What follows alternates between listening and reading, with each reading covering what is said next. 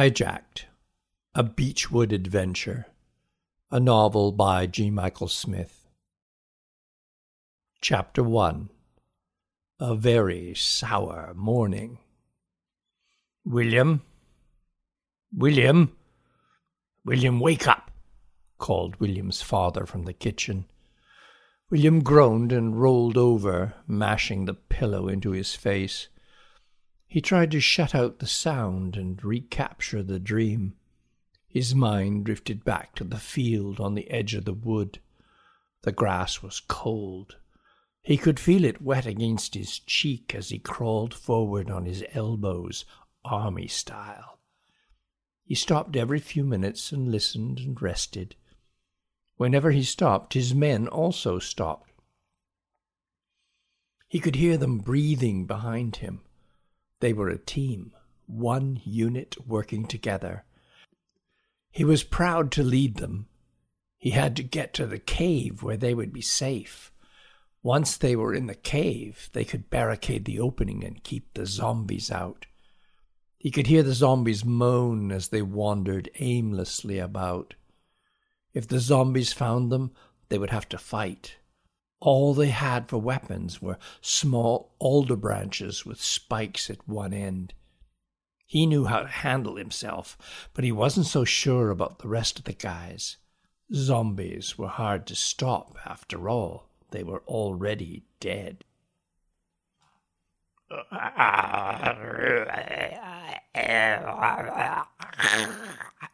moaned an old woman who appeared right in front of them. Her mouth sagged open so that her chin almost touched her neck. William, William, get up. The sound gurgled out of her throat as the spit dripped from her sagging bottom lip. Suddenly, the old woman zombie turned and jumped on William's back and pushed him into the soft ground. William screamed, pushed her away, and opened his eyes. He sat up quickly and looked at his father. William, get out of bed now, his father ordered. I have to go over to the Cooper place this morning, and you have to come with me. Oh, do I have to? whined William. You have to. Now Get up and eat, said his father. I have to get the tools in the truck. What's for breakfast? William moaned from under the sheet he had pulled over his head. His dad turned in the doorway. Whatever you can fix and eat in ten minutes, 'cause that's how much time you have. I want blueberry pancakes, William shouted as he quickly sat up in bed. His dad moved to the foot of the bed. He was wearing a t shirt with Chevy's rule on the front. It used to be white. Now it was grey with green and brown stains across the front where he wiped his hands. It had not been washed for at least a week. That's how long his mother had been gone. His jeans were black. They had not started out that color.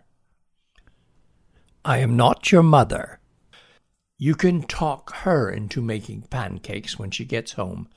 Make toast or cereal. I don't have time, especially when you sleep in, said his father with his hands on his hips. Mom and Gillian won't be home for like forever. By then I won't even remember what pancakes are. Please, Dad, pleaded William. They will be back in six weeks. You'll survive until then, his father said sharply. You now have eight minutes, or you go without breakfast. All right, William snapped. He got out of bed and went into the bathroom. William's mom had gone to Europe with his older sister. William's Aunt Beth was a photographer, and she was working in Eastern Europe for the summer, photographing castles. She had invited Valerie and Gillian to spend the summer with her. The only good thing about their trip was the absence of Gillian. She could stay in Europe forever for all William cared. Gillian was not William's favorite person. Valerie was William's mom's name. She made the best pancakes, especially during blueberry season. William loved blueberry pancakes more than just about anything else. The thought made his mouth water. I'll never have blueberry pancakes for the whole summer, he thought, splashing water onto his face. He rubbed dry with the towel, ran his fingers through his hair, and got dressed for work. He would have to rake, wheel, and dump, rake, wheel, and dump. That was his job whenever his dad worked at the old Cooper place. His dad was renovating the inside, landscaping the whole backyard, cleaning and fixing the gutters, and painting just about everything.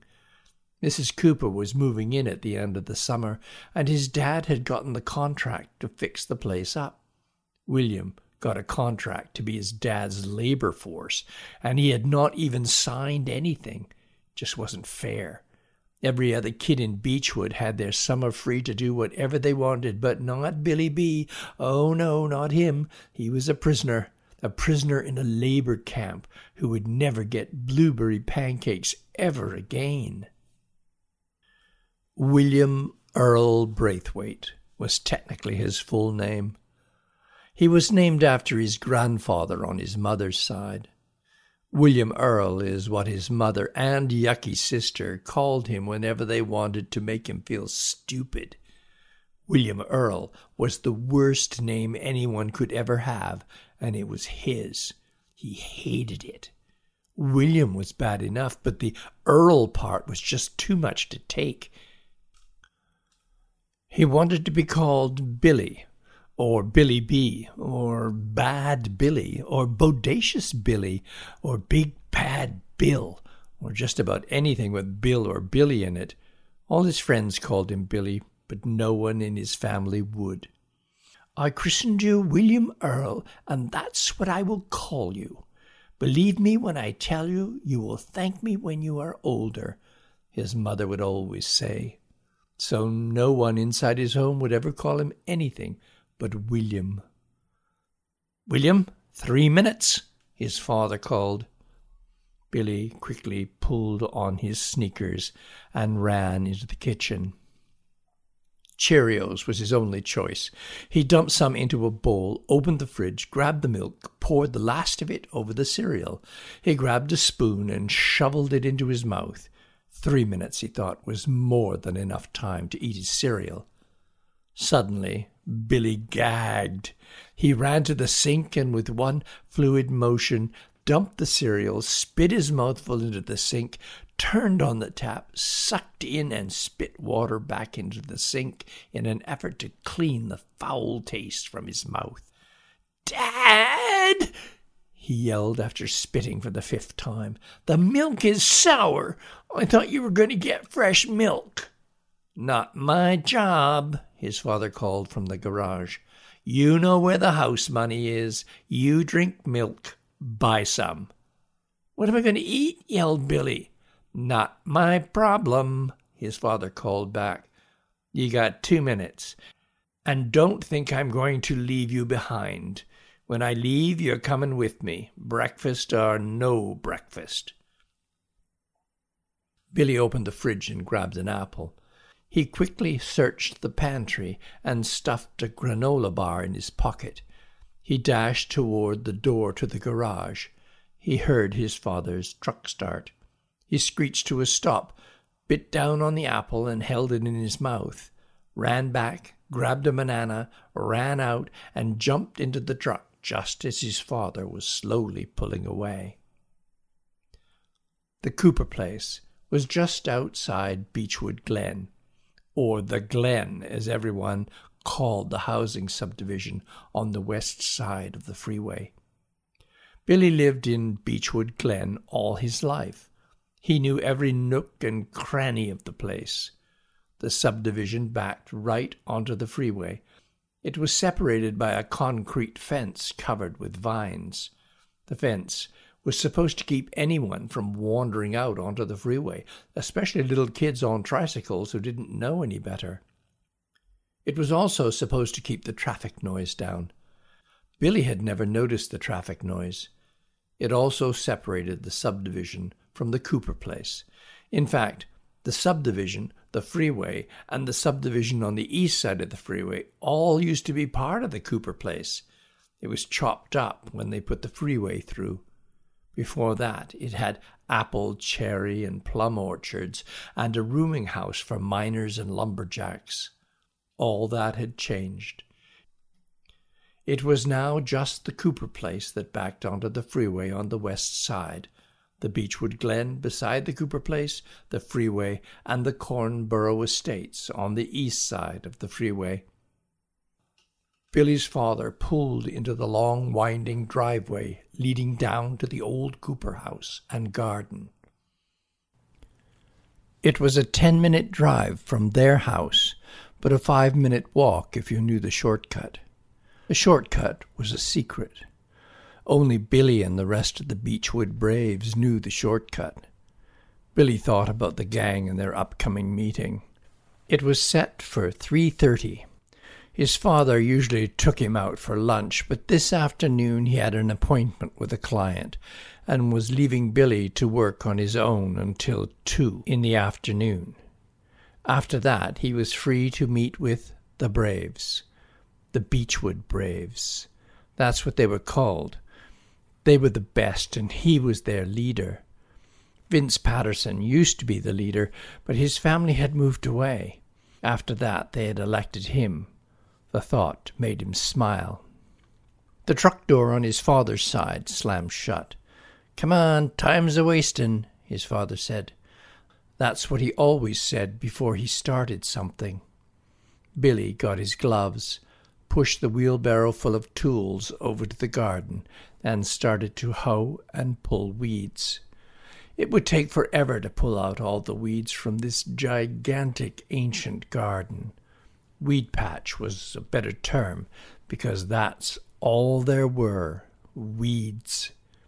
He had asked his father one day why he didn't just rent a tiller and do it in an afternoon. He replied that tillers cost money, and why would he spend money when he could get it done for free? He laughed and tousled Billy's hair. Billy had not laughed. Billy chopped at a giant thistle. He cut it off three centimeters from the ground. He whispered, Timber, to himself as the thistle fell. You gotta get the root, dig down and get the root first. If you just chop it off, it'll be back next week, and you'll have to do it again. If you dig down now, it'll be easier in the long run, his father said. It will take me forever. This ground has not been dug in like a thousand years. Look, said Billy as he chopped at the base of the fallen thistle. There's more than just thistle roots down there. There sure is. See those trees, the maple and the cedars? They both love water and send out root tendrils everywhere. This old garden is full of them, he lectured as he took the hoe from Billy. You have to chop like this and take a little patch of earth at a time. Chop and pull out the roots. And go nice and deep like this. He demonstrated by chopping for a few seconds. He handed the hoe back to Billy. Got it? I guess there's no point in saying I don't get it, is there? replied Billy, scrunching up his face and rolling his eyes. No, William, there's no point in saying that, replied his father as he walked to the far side of the house. Billy started to hoe. He pulled out roots, and he hoed and pulled and hoed and pulled. Finally, the wheelbarrow was full. Billy sighed, dropping his hoe, and wheeled the load over to the compost box beside the fence separating the Cooper property from the glen. The fence was made of concrete with vertical slats that made it impossible to climb from one side to the other. He looked up at the maple tree on the other side of the fence. It was at the end of the boulevard that separated Maple Lane from the fence that separated the glen from the freeway and the Cooper property. It was old. Not just really old like Mrs. Cooper, but really, really old. It started from a seed long before the Cooper place even existed. At least that's what everybody always said. One of the branches was so humongous it reached right over the fence and right over the compost pile and right over the old garden shed and right over the raspberry patch at the end of the garden. Billy glanced quickly up at the spot where the branch went over the garden shed. That was a gang rule. Never look up at the maple tree when anyone not in the gang was around. Even if no one was near you, someone might be watching you and might follow your gaze to the branch that came within one meter of the garden shed roof. That was the way. That was the secret passage to the Cooper place. You could walk along the path that ran beside the fence, and when no one was looking, dart behind the maple tree and climb up into the branches. Once you were two meters from the ground, you were invisible in the mass of gigantic green leaves. It was only a matter of walking along the giant branch and holding it up until you were above the garden shed. If you dropped straight down, you were out of sight of anyone in the glen. Billy dumped the heap of roots and weeds into the compost box. He was about to turn back to the garden when a flash of sunlight caught his eye. He covered his face with his hand. Billy looked quickly around for his dad. No one was in sight. He casually looked up at the branch above his head and followed it to the garden shed roof. He slowly turned his back on the shed and looked away from the fence separating the Cooper place from the glen. Billy spoke just above a whisper. What do you want, Jackie? He knew who was up in the maple tree. It was Jack Houston, aka Jackie Spratt the Brat. The Spratt part came from the fact that he was skinny like the original Jack Sprat. You know, like the nursery rhyme Jack Sprat could eat no fat, his wife could eat no lean. The brat part was because he was just so irritating. Jackie preferred to be known as Tinker because he liked to tinker with everything. Most of his toys were in various states of deconstruction. Jackie always said he took them apart in order to see how they might be repurposed. He had repurposed his old baby monitor as a surveillance device to spy on his sister. Billy smiled to himself as he remembered the day she found it. Jackie got grounded for what seemed like forever. He continued, I'm not turning around so you can use that mirror to flash the sun in my eyes again. What are you doing up in the tree? You know you're not supposed to hang around the tree. You might expose the secret passage. If that happens, he paused. Well, you know what will happen. Oh, I was bored, and Mom was going to force me to do some awful chore like clean the barbecue, or worse, clean my not so humble abode, aka my bedroom, Jackie whispered from above. You have no idea how the thought of that nauseates me. There are some seriously mutated flora and fauna under my bed that are best left undiscovered until they have reached the fossil stage of their evolution. So I vacated the premises. He always spoke using big words. Jackie had a rule. Why use one word to express yourself when you could use three, and the bigger the better? Billy hardly took notice of it any more except when the brat used words he did not know, like flora and fauna.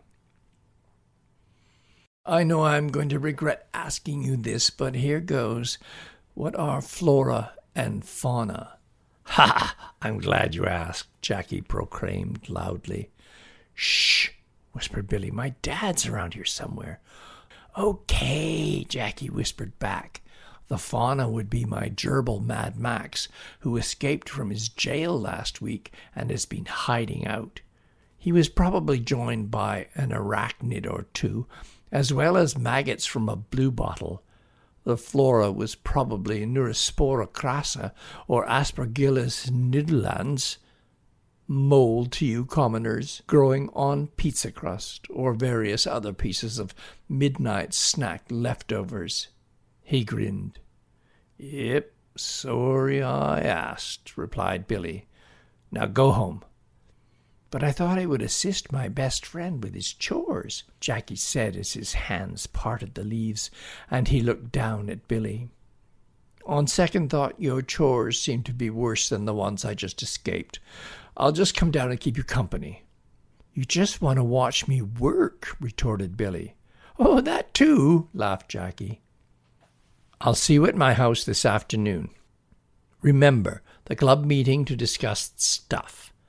My dad will be gone to meet one of his new clients, Billy said as he picked up the wheelbarrow. Okay, are the plums ripe yet? Can we stuff ourselves? What about the cherries? I know the Braves make a raid every summer. Maybe we could check out what's ripe. What do you think, William Earl? teased Jackie. We'll see, James Percy, said Billy, smiling. See you this afternoon.